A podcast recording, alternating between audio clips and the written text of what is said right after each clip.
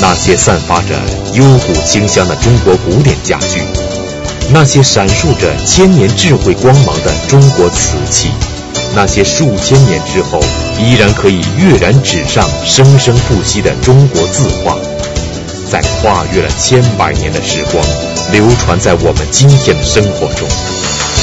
在这漫长的时光中，万物并作，无以观复。有无数的手曾经在这些器物上摸索，有无数的目光曾经在这些古董上流连。一代又一代的人来了又去，但他们所留在这些器物上的智慧、情感、命运，却从未因为时光的流转而有过些许的磨灭。那么，已经从事收藏大半生的马未都先生。面对这些洋溢着生命、舞动着灵魂的中国收藏，将会有着怎样特殊的情感和感慨？而在这五十余期的马未都说收藏的节目中，马未都先生与大家一同走来，他又将在这一系列节目即将落下帷幕的时候，会有怎样入木三分的总结？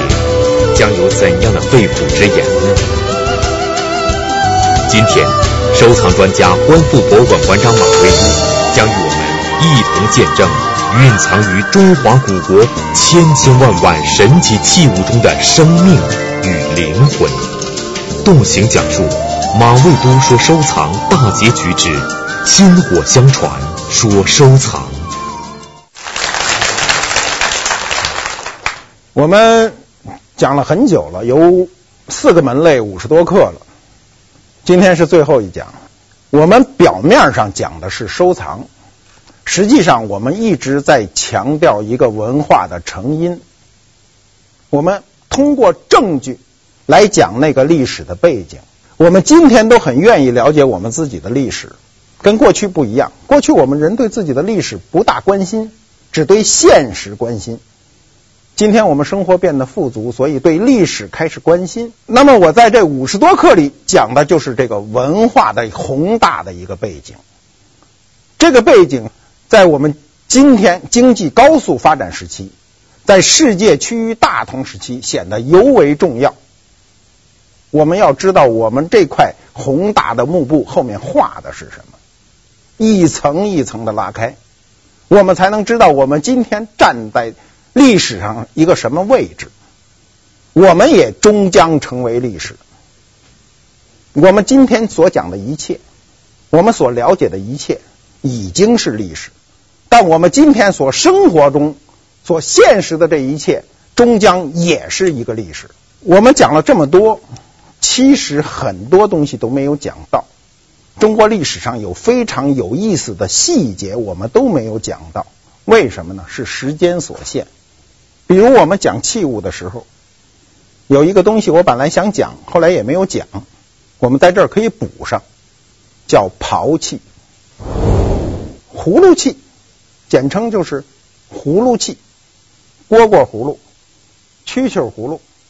这个在中国古代工艺中属于雕虫小技中的小技，经常是忽略不计的。我们去看中国工艺美术史。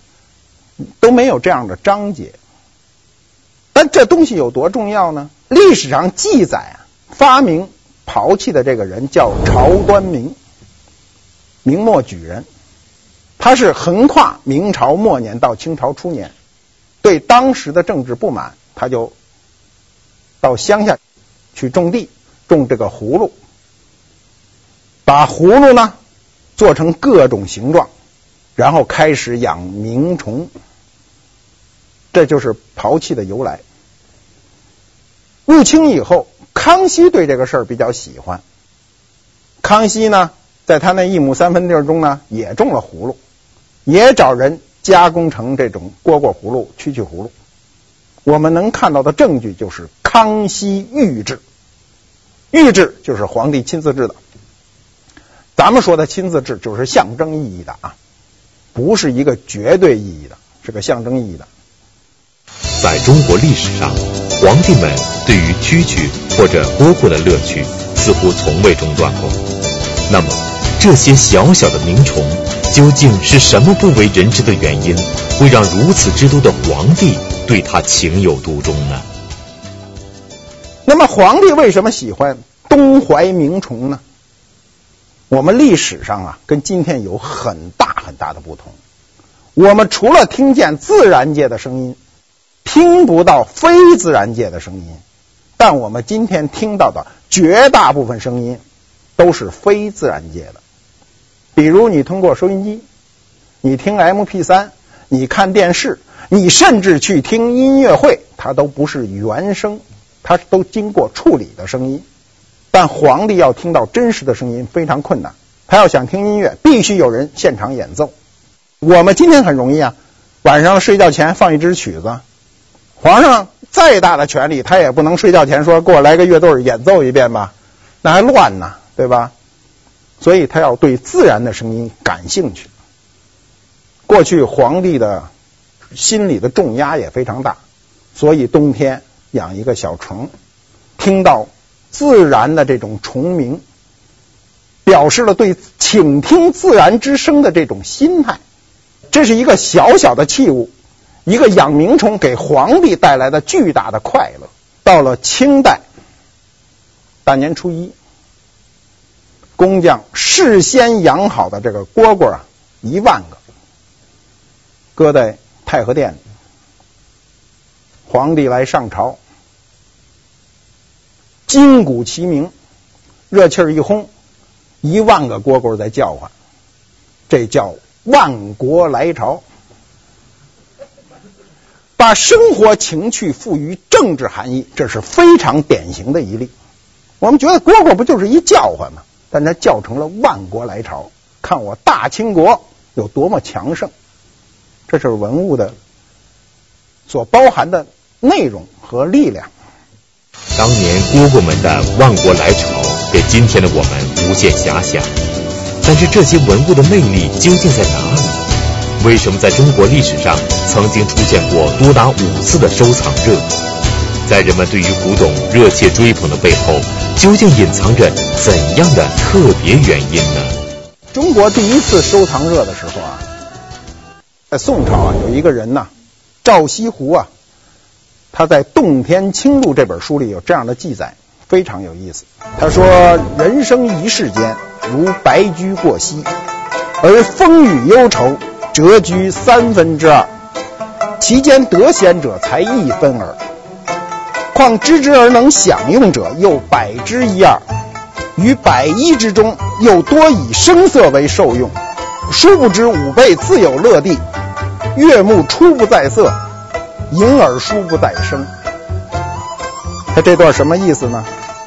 他说人生过得很快，白驹过隙，人生过得很快呀、风雨忧愁啊，我们每个人一生中快乐的时候，宋代还是一个非常好的时候啊。但是你一风雨忧愁的时候占了三分之二。我们今天也是这样，每个人都有个人的担心呐、房子啊，孩子啊，呃，票子啊，工资涨不涨啊？呃，我的地位变不变呀、啊？很多问题，这都属于风雨忧愁，占了三分之二。其间得闲者，就是你能够有空闲的时候，不过一分耳，就不过三分之一。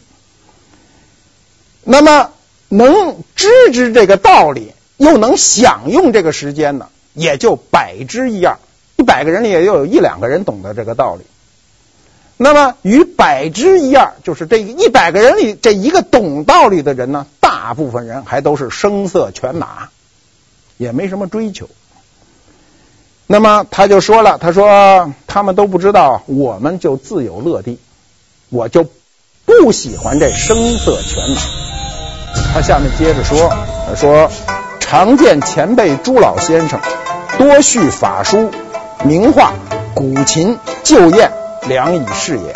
明窗净几，罗列布置，篆香居中，家刻玉历相应，拾取古人妙计，以观鸟篆窝书，奇峰远水，摩挲中岭，亲见商周，端砚咏岩泉，交铜凝玉佩，不知身居人世。他什么意思啊？他说啊，我曾经见过很多老先生啊。就是搞收藏，多序法书、书法、名画、古琴、旧砚。宋代的时候，陶瓷的收藏还不是主要收藏，主要收藏就是他说的这些东西。他说明窗净几呢，就罗列起来，大家看着时时的请一些客人来，大家交流，非常高兴。那么他最后意味深长的说了一句啊，他说：“所谓受用轻浮。”孰有于此者乎？他说：“这样的轻浮，有什么能超过他的吗？”宋代人对我们的生活就有这样高的理解了。他表面上是对收藏态度的一个理解，实际上是对一个宽松生活的提倡。我们今天应该提倡一种宽松的生活，喜欢一下文化。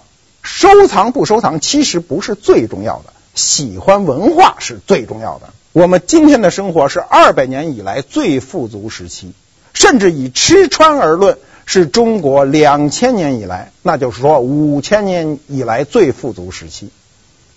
我们今天的生活在吃穿这个问题上没有多大压力了。我们在这样一个历史的条件下，我们为什么要强调我们的文化呢？第一呢？是文化是依赖个性而生存的。我们民族有我们自己的个性。有这样一句话，就说越是民族的，就越是世界的。我们只有强调我们自己的文化个性，才能在世界民族之林占有我们自己重要的地位。第二呢，是中华民族是一个悠久的民族，是一个大家庭。我们无论经过了多少艰难困苦、四分五裂，但我们终究团结在一起。我们的文化从来没有间断过，这是我们引以自豪的。我们的文化因为没有间断，所以就不能到我们这一代人间断。我们没有理由让它在我们这一代人中间断。中国。与埃及、古巴比伦、古印度并称为四大文明古国，只有我们延续到了今天。我们有很多具体的东西可以证明这个，比如我们的文字，我们的甲骨文、金文、大篆、小篆、隶书、楷书，我们是一脉相承的。甲骨文的那个“日月”两个字儿。今天在座的谁一看都是，这不就是日吗？这不就是月吗？谁都认得。可古埃及的文字，今天不是它的官方文字，它就不认了。它官方文字是阿拉伯文字。我们坚守自己的民族文化，很多时候是非常具体的。我们讲了陶瓷、玉器、家具、杂项，我们讲了很多中国文化中具体的东西。我们都是要通过这些具体的东西来传达我们自己的文化内涵，强调我们自己的文化符号。比如我们在家具中谈过床，我们说了床有两个功能，一个是我们今天的功能，卧就是睡觉；另一个功能是它的早期功能是坐。我们通过了解床的这个功能，知道了床前明月光，还有另一。我们讲过陶瓷中的永清，我们看到那种如玉器一般的瓷器，才知道它如何断送了玻璃在中国的前程。我们讲了玉器中的印玺，代表着是个人的信誉，是国家的信誉。印。代表个人的信誉，玺代表了国家的信誉。我们在杂项中讲了竹刻，讲了文人的情怀，这都是构成我们庞大的文化体系中的每一个具体的物件。我们今天生活在这个文化体系中，你有时候浑然不觉，有时候你离开它，你才会深深感到这个文化给你带来的快乐。我们有很多人在国外生活了很多年。一旦回国以后，会觉得如鱼得水，非常舒服。在国外觉得不舒服，为什么呢？是文化背景与你不同。我一直在说，你一生中的乐趣一定是文化带给你的。物质给你带来的乐趣都是短暂的。你贫困的时候，吃穿都是极大的乐趣；你富足的时候，房子车可能都是极大的乐趣。但这些乐趣都不能伴随你一生。你看，我们有很多老年人对物质没有任何要求了，坐在轮椅上看一出京剧就会非常满足。这就是文化给你带来的乐趣，这个乐趣伴随你一生。在此前五十余集的节目中，我们一直在说收藏所带给我们的乐趣，但是这些乐趣究竟是什么呢？那些年代久远的古董，在对我们今天的生活又产生了怎样的影响呢？广告之后继续讲述。您现在收看的是《百家讲坛》栏目。收藏啊，有很多乐趣。第一个乐趣是知识的乐趣，比如清代有一种斗杯，就是方的，跟斗的形状一样，用来可以喝酒，就这么大。斗杯怎么来的呢？从唐诗来的。我们看一下唐诗：李白“金樽美酒斗十千，玉盘珍羞值万钱。金樽美酒斗十千。”王维的《少年行》里“新丰美酒斗十千，咸阳游侠多少年。”杜甫的《饮中八仙歌》说的是李白，说李白一斗诗百篇。长安市上酒家眠，说的是斗。唐诗中的酒具是什么呢？是杯和碗。斗是贮酒器，存酒的。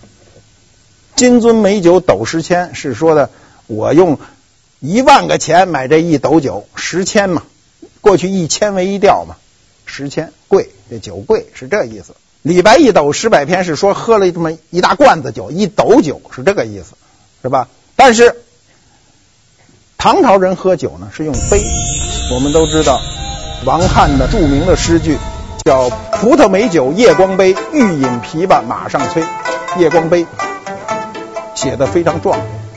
那么李白的“兰陵美酒郁金香，玉碗盛来琥珀光”。说的是主人的殷勤，玉碗。那么李贺的是琉璃钟，琥珀浓，小槽酒滴珍珠红，写的是奢华琉璃钟。这是他唐代喝酒的用具。斗是这个大的容器，杯是小的容器。可到了明清以后，明代中叶，明代人就受了唐代的这个。诗歌的影响，就把这喝酒的杯就做成斗形，很小。李白一斗诗百篇，这就是文物的演变的一个过程，它受文化的影响很深。那么知识的乐趣呢，就是在于你知道了这个，别人说到唐诗这句的时候，你可以拦他一句，你说我问问你什么是斗？斗是怎么回事？你知识的乐趣主要就是传道授业解惑，就是你。告诉人家你拥有，他不拥有，这就是你乐趣所在。第二个乐趣是什么呢？是炫耀的乐趣，很有意思。炫耀可以通过具体物品，也可以通过物品中的知识。比如我们经常可以看到啊，清代的茶壶上，茶壶盖上写着五个字：“可以清心也。”说的这个喝茶。清心，哎，我静下来喝一杯茶，非常的快乐。但是这个读法呢，有多种读法。那么你要知道了呢，你就可以炫耀。怎么读呢？我给大家读一遍。这个在古代中叫玄读，转着圈的读。可以清心也，以清心也可，清心也可以，心也可以清，也可以清心。从哪儿都可以读起，都可以读通，这就是玄耀的乐趣。人拿一把茶壶来说：“你看这怎么读啊？我给你读一遍吧。可以清心也，以清心也可，清心也可以，心也可以清，也可以清心。你拿起来这么一读，你说呵，你这学问大，其实没什么。这种选读都是一种文化中的小技巧。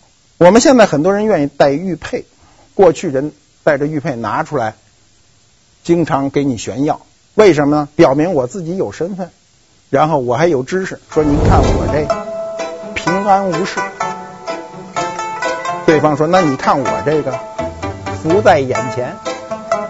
什么是平安无事呢？玉佩中光素无纹，平安无事。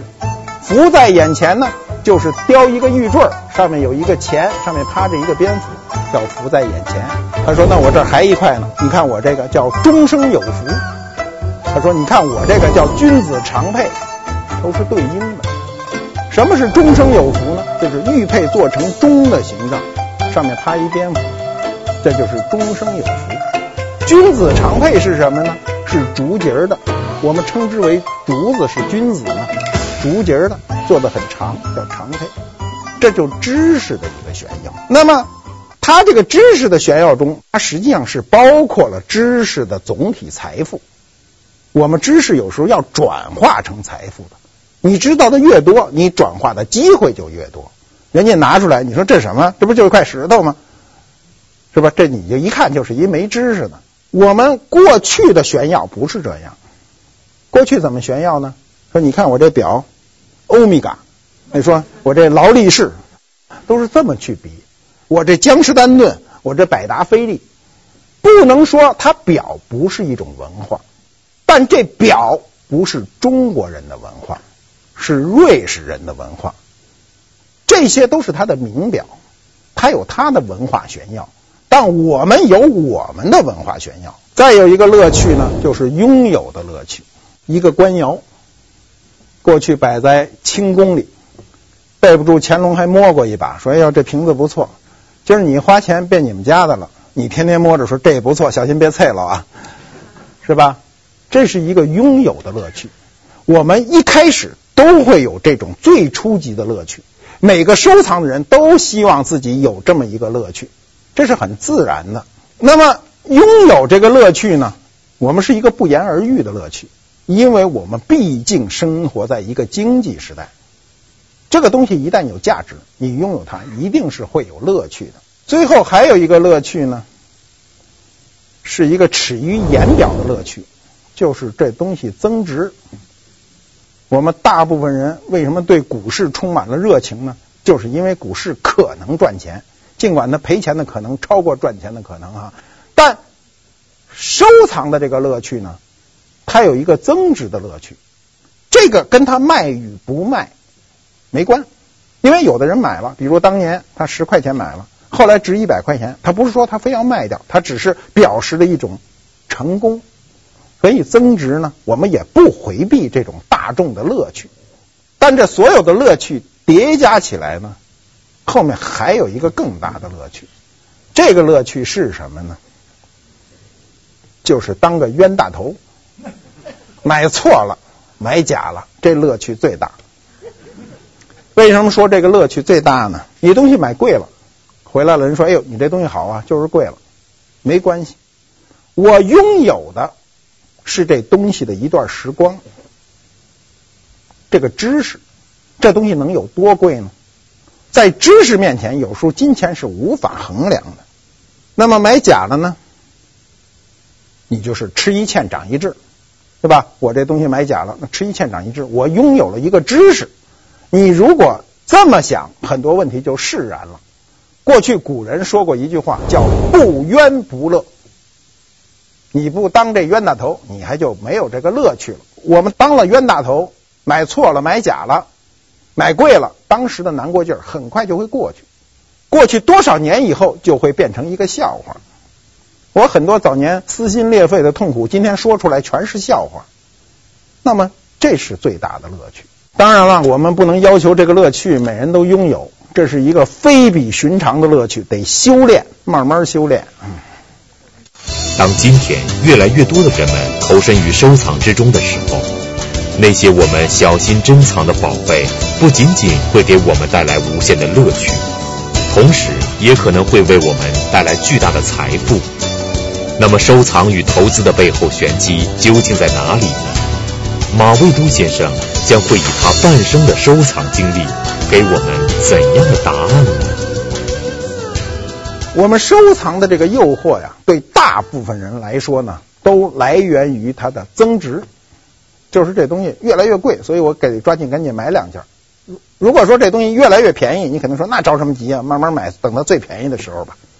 你肯定这么想。第二次世界大战以来，全世界的艺术品无一例外的都呈锯齿状上升，没有例外，这是做过统计的。原因是我们一百年以来人类的生活都变得非常美好。我们举过很多极端的例子，比如讲元青花书讲过那个葫芦瓶增长了一百零五年。我们讲家具书也讲过那个紫檀的大画桌。也有几千块钱，最后变成几百万。我们都讲过这些极端的例子，但这些都不是每个人的追求。我们应该知道它的是什么呢？第一是它的历史的价值，通俗明白。我们今天的经济的认可只是对历史的一个尊重。第二呢，我们应该知道这个历史的遗物留到今天是一个非常不容易的事儿，能让我们喜爱上是一个更不容易的事儿。我们花这么多钱，那就应该知道我们的文化的分量有多重。第三呢，是古代的艺术品呐，它凝结着是我们民族先人的全部智慧乃至牺牲，我们今天才能看到这样辉煌的文化。所以，收藏这种人类的文明行为呢，在宋代一千年前就得以提倡。那么，我们刚才讲的。都是收藏和投资这种最表象的关系，实际上收藏与投资还有更深层的一层关系。那么这些关系是什么呢？第一，就是你的情感投资。你拥有一件瓷器，不需要别人恩准。过去你拿一赏瓶，那皇帝得说赏谁谁谁玉堂春瓶一对儿。今天不需要他恩准。我买回来了，就报我们家了。我自个儿看着高兴，我还告诉他这叫赏瓶，过去叫玉堂春瓶，这是一个知识，是吧？你慢慢就会对他有了情感。来，比如张伯驹先生的《游春图》，展子虔《游春图》，花了那样大的重金买了，最后捐给了国家。为什么？不光是境界，更多的是一份情感。他觉得这东西。不能流向海外。我曾经讲过，我碰见过很早很早以前呀，二十多年前，将近三十年前，我跟一个卖废品的老张头关系特别好。他是在所有卖废品中文物眼力最高的人。他从大量的废品中捡出文物，单独去卖。我跟他经常聊聊天，他有时候卖我一件东西。他就摸着这个东西跟我说呀：“多好的东西啊，归你了。”他卖文物的时候是有一种情感因素的，但是他卖废品的时候他不能这样。多好的废品啊，归你了，他不能这么说，那一点情感都没有。这就是文化的魅力。在中国古代收藏的历史上，我们看过很多不惜倾家荡产去购买一件东西，那是为什么呢？就是为这个情感，其实不是为这个物本身，也不是为这个贪欲，就是我觉得这东西跟我有感情，我一定要把它买回来。我们在历史面前，我说过，我们一定是这个过客，在历史面前匆匆走过。任何一件文物都比我们年长，他看着我们一代一代人在他面前走过。所以，我们要珍惜自己的生命，更要珍惜这个历史，珍惜我们的文明。第二智力投资。一个人再聪明啊，跟我们这个浩瀚的历史比，那不算什么。你多聪明是你个人的事，历史比你聪明的多。我们的历史仅以陶瓷为例，将近一万年的历史。我们这一万年的历史。由于我们民族，由于我们先人的努力，陶瓷由单一品种变得如此绚丽多彩，走过了将近一万年的路程。我们都知道，我们的黄河流域早期的仰韶文化、马家窑文化，长江流域的河姆渡文化、良渚文化，一直到我们的秦兵马俑、汉陶、唐三彩、宋五大名窑、元青花，明清以后就不用说了。这些我们都能看到它进步的历程。我们要认知它。第一，需要耐心，历史太复杂了，我们一定要需要这个耐心。第二，需要智慧，我们要不断的学习。最后，需要一个努力。我们今天对我们自己的历史要有所了解，你一定不能停止你的努力。你想一天晚上躺在床上翻翻书，就对中国的历史都有所了解，那是不可能的。任何古物啊，一定要有它的成因和道理。比如我们常说一句话，说这孩子不是个省油的灯。这话大江南北都说。我问了很多人，我说你们家乡有没有这话？说有。那现在问题是，我下面的问题是什么是省油的灯？那这孩子不是个省油的灯，那我就想知道什么是省油的灯。中国俗语中这一句“不是省油的灯”，相信我们大多数人都会说过这样的话。但是这一句俗语究竟从何而来？又为什么会与油灯有关系？在这背后究竟有着怎样鲜为人知的原因所在？马未都先生又会给出怎样的心解呢？广告之后继续讲述。您现在收看的是《百家讲坛》栏目。宋代陆游啊。在《老学庵笔记》中，这样这样的记载，他说：“一端作小窍，注清冷水于其中，每吸一役之。寻常盏为火所灼而造，故速干。此独不然，其省油几半。”他说的很清楚，说上面有个洞，我每天得往里注入清水，每天要换这个水，因为你的油灯。一点火，它就热和燥，所以它就耗油。我搁了水呢，就省油几近一半。但后来这种灯不见了，没见过。我过去注意观察过，没有发现。在近些年开始，四川地区有发现，就是一个灯盏，空心的，里头可以注水。因为油灯啊，大的会省油，越小越不省油。你这么小一个小油灯，一点住鸟，这个油就热了。一热就挥发，一挥发就费油。那为了使这个油凉下来呢，它这个灯盏里头呢，注入清水，水把热量带走，那么油就省了。他说几近一半。后来这种省油灯发现以后呢，有人做过试验，注水和不注水大概省百分之四十。陆游的记载是准确的。那么解释成因是收藏的乐趣之一了。我们刚才解释了省油灯的这个成因，那就是收藏的一个乐趣。当你碰到这个东西的时候，你就不厌其烦的跟你身边的人显示这个乐趣，变成你生活中的一个炫耀。文物的知识啊，你由不知到知之，一定是一个漫长的过程。你在这个智力投资中呢，你是享受过程，最终享受这个知识。第三呢，就是身份投资。身份在今天的社会显得已经非常重要了。我们经常说这个人有身份，这个人没身份。那么身份与财富无关，一定与文化有关。不是说你这人有钱就有身份，有非常有钱的人会被别人嗤之以鼻，没有文化。那么从收藏角度上看呢，我们并不是说你买的东西越贵你就越有身份，不是这样。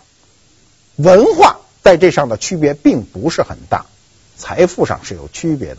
我们过去创造的这种辉煌的历史，有上亿人民币一件的文物，也有几十块钱一件的文物。价值上的高低跟文化本身无关。我们今天的社会呢，由于富足呢，大家对文化的要求远远的高于对物质的要求。我们今天如果把文化这一个层面的东西全部掐掉，你会变得非常的难过。我们想啊，这个收藏，你如果获得金钱上好处，一定是额外的，不是你追求的。